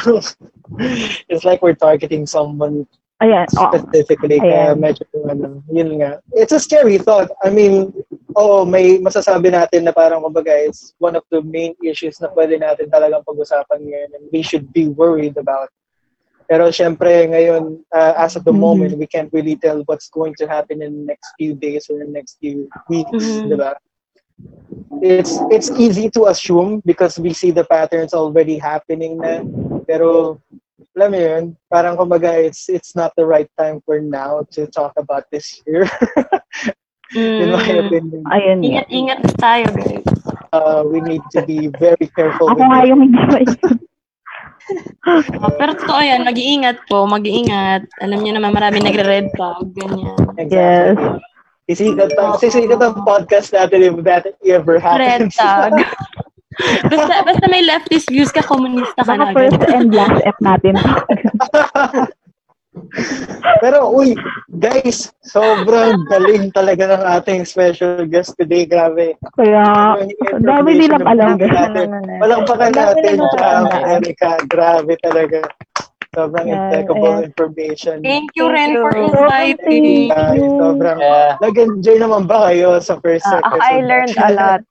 Hindi ako makaimik Ako kasi. Diba, sobrang galing ni Ten. May ano pa sa, Oo. may article-article. Si Gerald natatandaan niya yung mga name. Ako hindi na ako sure sa pangalan eh. Sobrang So, yung organization or yung ano, yung department yung binabanggit ko kasi hindi ako sure sa mga pangalan. Ano ba exacto act of republic shit pa eh. Like, that's something that I'm not really aware of. Pero grabe, sobrang Kasi really... talagang, talagang inaaral namin yan talaga before, yung mga ganyan. Meron kaming mga courses on media law din, mga ganon. Yeah. True. Kailangan talaga siyang aralin. Grabe. So, Sobrang, sobrang bigatin. Ako ah, nabibigatan na ako talaga sa mga special guests natin ngayon. Kasi media practitioners tong mga to. Yan. paano, Iba kasi paano ako natin social yung second episode na to? Oo nga. Parang na-pressure kami for the second Iba yung, episode. iba yung ano, eh, standard. Are- You guys set the standard of this podcast. Yeah. So that's what you're Ayan. gonna expect for hashtag episode 2 standards. Yes, ayan. So, I think pwede na tayo magpaalam sa ating mga Yeah, guests. oo. Pero syempre, bago ang lahat, um, do you guys want to plug anything? May shoutout ba kayo dyan? Yes, okay. Follow your social media accounts. And go, 10. Guys. Hi, um, so follow niyo yung travel vlog ko. Haha, may Facebook page Yes. din ako. Kristen Kalad Karen. Um, I'm currently walking and hitchhiking half of the world. So yung journey ko is from Asia to Europe to Africa. So naglalakad talaga ako guys at nag-hitchhike ako. So K-R-Y-S-T-E-N K-A-L-A-D K-A-R-I-N. Parehas din yung ano, handle sa Instagram. Tapos bukas, meron pala akong lockdown live stream. Ayun, para Hey! Follow nyo guys. money. Oo, tapos kung may kailangan pala kayo na, kung may mga charities pala dyan na available kasi may surplus kami ng donations. Tapos hindi namin Wow. alam kanino ibibigay. So, ayun, mag-message din po kayo kay Max or sa akin. Kasi hindi ko alam Grabe kanino ibibigay yung mga face mask. So, ayun, sayang siya. And salamat din sa pag-invite. At ayun, um, to cap off na lang din, hindi lang pag-promote. Ayan, lahat tayo sana ay maging advocate ng free press. At Yes. yun nga, wag po tayong matakot. Aking baka joke. ayun na, ayun na. Hindi na. Vlog tayo. okay, salamat sa Yung ginagawa namin, ito na yun eh. Wag po tayong matakot, mga kibo. sa nanay ko. Wala kami takot. Ganda. Ayun. Ayun. Okay, salamat Naka-red ulit. pala kayo pareho. Thank you, Ten. Um, Jeron, you want to plug anything? Okay. Okay. Ano? Uh, music on both handle M-U S E E G E R O N. Ito guys, parang habang nasa ano pa, habang nasa YouTube pa, I think you should all watch. Sa mga hindi pa nakapanood, please do watch ang huling El Bimbo the Musical. Well, it's Yes. on YouTube. Nanonood Very relevant ako siya sa ngayon. Actually, relevant. Last It's very na relevant Yeah. to the current situation of our country. I watched it Hanggang earlier this 11.59. You watched. Uh, Eh, I'd like to thank you guys for inviting me. Thank you. No, Thank you, Jeron. Grabe talaga. And I've learned a lot from you as well. So yun. Thank I you. hope our viewers learned a lot of things about uh, the issue that we have raised tonight. So yun. Yes. More, uh, more episodes to come for you guys. Sana, Thank sana. you. Thank you. Thank you. Congrats, hashtag. Grabe. Iba, iba ang ano, pilot episode natin ngayon. guys. Thank you, Ten. And Guys, thank thank you, Jeron. Ayan, Thank you. guys. So, Good night. Ayun, tatlo na lang kaming naiwan ngayon. ayun guys, um, thank you so much for watching our first episode of our podcast, Hash Time. Siyempre, if you guys have any ed- other suggestions when it comes to topics na gusto Topic. nyo pag-usapan namin, maghahanap kami ng mga professionals. So, hopefully, kung meron kami mahanap, kung meron kayo mga ibang suggestions, tapos mag-comment kayo, i-share nyo kung kahit ano man. We're gonna upload or will Yes. yeah, this episode will remain on my page, Maxwell Barcelona Music, kung hindi nyo pa napapanood. And then you can share it as well kung gusto nyo pang ma-inform when it comes to this uh, controversial topic. Yun lang, guys. Maraming salamat sa Ayan. mga Um, basa tayo ng few comments. Kasi Ayan, ayan, dito ayan. eh. Naka-earphones. Ayan, Kinakabahan ako guys. Hindi kasi may nagtanong. Ay, talaga? Kinakabahan din ako. question. Ito, sabi niya, what are the learnings from disclosure? Ito na, ito na, binibigyan na tayo ng pang-conclusion natin. Thank you naman. what are the learnings from disclosure? Was the closure legal or illegal? And sabi niya, good job guys. This is from Brian Christopher Manalang. Wow. Okay. Char. okay. Kayo, sa tingin nyo, Um, have ako?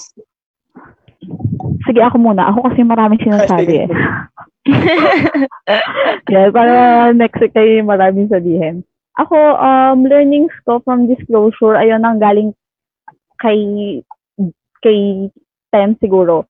Yun nga, yung sinabi niya kaninang ano, yung fall netong biggest media um, platform or yung um, itong fall ng ABS-CBN is a fall din ng mara- ng iba pang media outlet. Kasi yun yun yung gusto kong gusto ko ring i-point yung gusto ko ring i-point out kanina na ito kasi parang eh, malaki na to eh. Ang laking Hmm. pangalan na nito eh. Kumbaga sa classroom nyo, pag pinatumba yung teacher nyo, lahat kayong estudyante, matatakot. Kasi teacher nyo na to eh. Teacher nyo na to eh. Paano pa kaya yung mga estudyante? So, ayun lang. Also, um, yung kanina ko, kanina ko rin sinasabi na wag tayo mas, mm, wag tayong matakot magbasa. yeah. Ito, um, sabi ko kanina, people are afraid to read because they are afraid to understand. May kinorek sa akin si M doon sa comment box. Ayan, si M kasi kanina, as in buong show ata pinapanood niya. So, hi Wow. M. Ayan, si M. Hi, M. Gusto rin nating guest eh. Ayan, sabi niya, yung, kung sa akin, people are afraid to read because they are afraid to understand. Sa kanya, people are afraid to read because of, they are afraid to be proven wrong. Huwag True, tayong, um, true, true. i- iwasan natin yung ganong klaseng culture. Kasi Mm. matututo Yeah. talaga tayo pag nagbasa tayo eh. Tapos may isip Mm. natin, ay, mali pala tong um, Mas maganda kapag nawala nagkakamali ka. Yeah, we have to unlearn to learn. Yes, exactly. Yeah. So, kayo guys. Ah, ako, Kaya. para sa akin, ay, sino ba? Ikaw, Jam? You wanna start? Ikaw na, ikaw na, ikaw na, ikaw na. Hindi, ako para sa akin naman. Well, before we started talaga, we did our research. Totoo naman yun. Pero syempre, meron tayong mga things na hindi naman talaga included dun sa mga articles na napabasa natin sa internet, not considering the fake news. Which is why I'm very thankful dun sa mga guests natin na shed a, a bit of a light, or actually, it's a big light talaga eh, na Mm.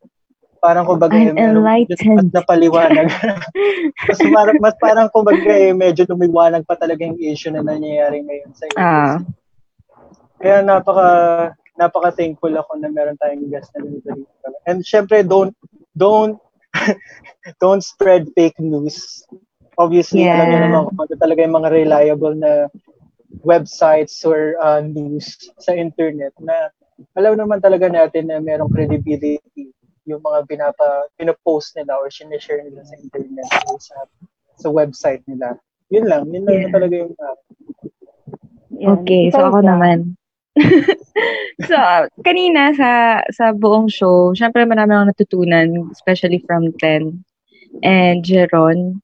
Pero what I really learned is to not take sides siguro. Kasi actually, yung ibang mga tao naman, meron silang kanya-kanyang point.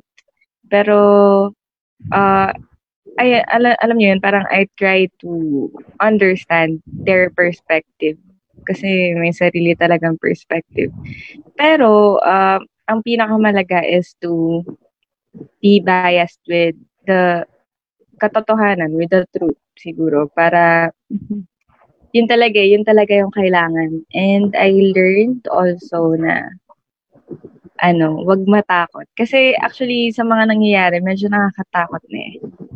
And uh, since nakikita ko naman na especially from this show na hindi lang naman ako yung natatakot or hindi din ako yung hindi lang ako yung ah yung mga aso ko nakakainis hindi lang naman ako yung ano yung tawag doon yung may gusto na may pagbabago so kumbaga marami malayo yung mararating natin kung hindi tayo matatakot that's Yeah. what I It learned. is uh, it is not just a petty issue to be honest nga. Tulad nga Yeah. sabi ni Jeron is it's it's part of our culture talaga that network talaga. Kaya hindi naman natin talaga pwedeng i- i- itasal walang gawa or parang i-ignore yung issue na nangyayari ngayon. Kaya guys, don't believe fake news, please. Tsaka bago kayo magsalita, please do your research para huwag kayong matakot na magkamali. Mas maganda yung if you learn things, it's much better. Totoo yan. Kaya nga di naman nagsasalita na eh. yan. Na guys, talaga yan. um, bago natin tapusin ang tuluyan to, anything na ipa-plug natin sa social media, bukod sa mga future hashtag pa natin, may God, feeling ko congrats natin sa ano, sa comment na. Congrats Ah, daw. Thank you. Okay, Yes. thank you so much guys sa mga nanonood. Yun Thank lang, you yun sa lang. inyo. Actually, I honor pinapanood nyo naman pinapanood nyo naman to sa page ko. So, follow nyo na lang din kung gusto nyo makarinig na ibang covers. And so, hopefully, episode 2 ng podcast, kung meron kayong mga suggestions, Yeah. episode, please message us para magawa Yeah. namin na ba. How about you, Guys, Jan? guys, guys. Sabi ni. M sa comment, asa na yan? Sabi niya, wait lang, sana magkaon FB page din ang hashtag. Oh my God. Pressure? Pressure ba? to? Yun lang, ah. Lilipat ba natin The whole to? reason- Pag-uusapan namin. the whole reason why we started this is because parang kumbaga gusto lang talaga namin na kasi pinag-uusapan yung mga ganitong klaseng uh, issues, relevant issues talaga. This is why we started this first episode of podcast. Dry Yeah. lang to. Wala namang natin. Hindi lang Ah. naman serious issues yung pag-uusapan namin. May mga Oo, kalokohan din kami Yeah. pag-uusapan Wala in the future episode. Exactly. Gusto ko yun. Char! Kaya yun, guys, suggest na kayo ng topics. Ayan, suggest topics na lang. Yes, ah Yeah, pwede kayong mag-suggest sa comment box. Okay, ako, ano, ah, ano ba yung plug ko? Yung page ko na lang rin siguro, siguro, naka-cross-post naman to doon sa page. Yes. And, ah, ano, ano ba? Wala, wala na akong ipa-plug. Oh, guys, listen to her Ah, single sa ah, Spotify. single. Sing, single ako? joke lang, joke lang. Tikit, ano, tikit, yan, jam na listen to my Spotify. single, yeah. Ticket, guys. Spotify, search for it. Thank you! And si. Erica, Ayan, yung ako, mga kaawa um, sa Twitter. Kasi, um, follow niyo ako kasi nag-start ako ng YouTube. So, May background music ba tayo? It's amazing. it's amazing, ayan. At saka, ano pala, um, yung mga into esports dyan, baka kasi sa followers ni Max and sa ibang nanonood, hindi lang Yeah. um, kayo into music eh. Baka yung mga naglalaro ng Mobile Legends, Call of Duty, ayan guys, may pa-tournament kami. You can follow um, ULVL, that's ULVL, and Moy Moy Paraboy. Doon namin lalapag mga tournaments namin. Thank you so much, Juicy Yay. Lemon and RC Cola. Yeah! Wow, sponsored. Well, well, yan, go Max. Kaya ko sino gusto mag-sponsor sa amin, bakit din? Lang. of Okay course, um, yan, we actually enjoyed this first episode tonight. Yes! Congrats, guys. And Yan, congratulations congrats to ko na yung mga sarili na. Ayan, Group hopefully we can continue doing this for the next few weeks. Sana. Yeah. Even if Yeah. tapos na PCQ and GCQ. And I would really like to thank everyone who listened tonight. Maraming Yeah, salamat. next time sa inyong personal lahat. na. Next time Oo. personal. wow. Napakalaking... uh, Tapos ako tayo love life ni Max. anyway, guys, maraming salamat. I hope you guys have a lovely evening, Saturday night. Enjoy the evening. Ganun na lang. Yes. This has been Erica. This is Jam. This has been, and this has been Max. Thank you so much. thank you for watching. Thank you for watching. Bye. Thank you. Signing off. Yes.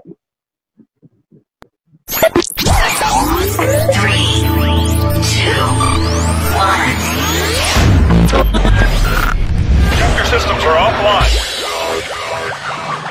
Nakalive pa ba? Baby. Okay. Ano yung kumain mo lang? Sa ligaw-bigaw? Ramen. Ang ramen. Ramen. Ano kaya ka na yung nakain? This station is now the ultimate power in the universe. Just a group of friends talking about fucked up shit. Alam na naman.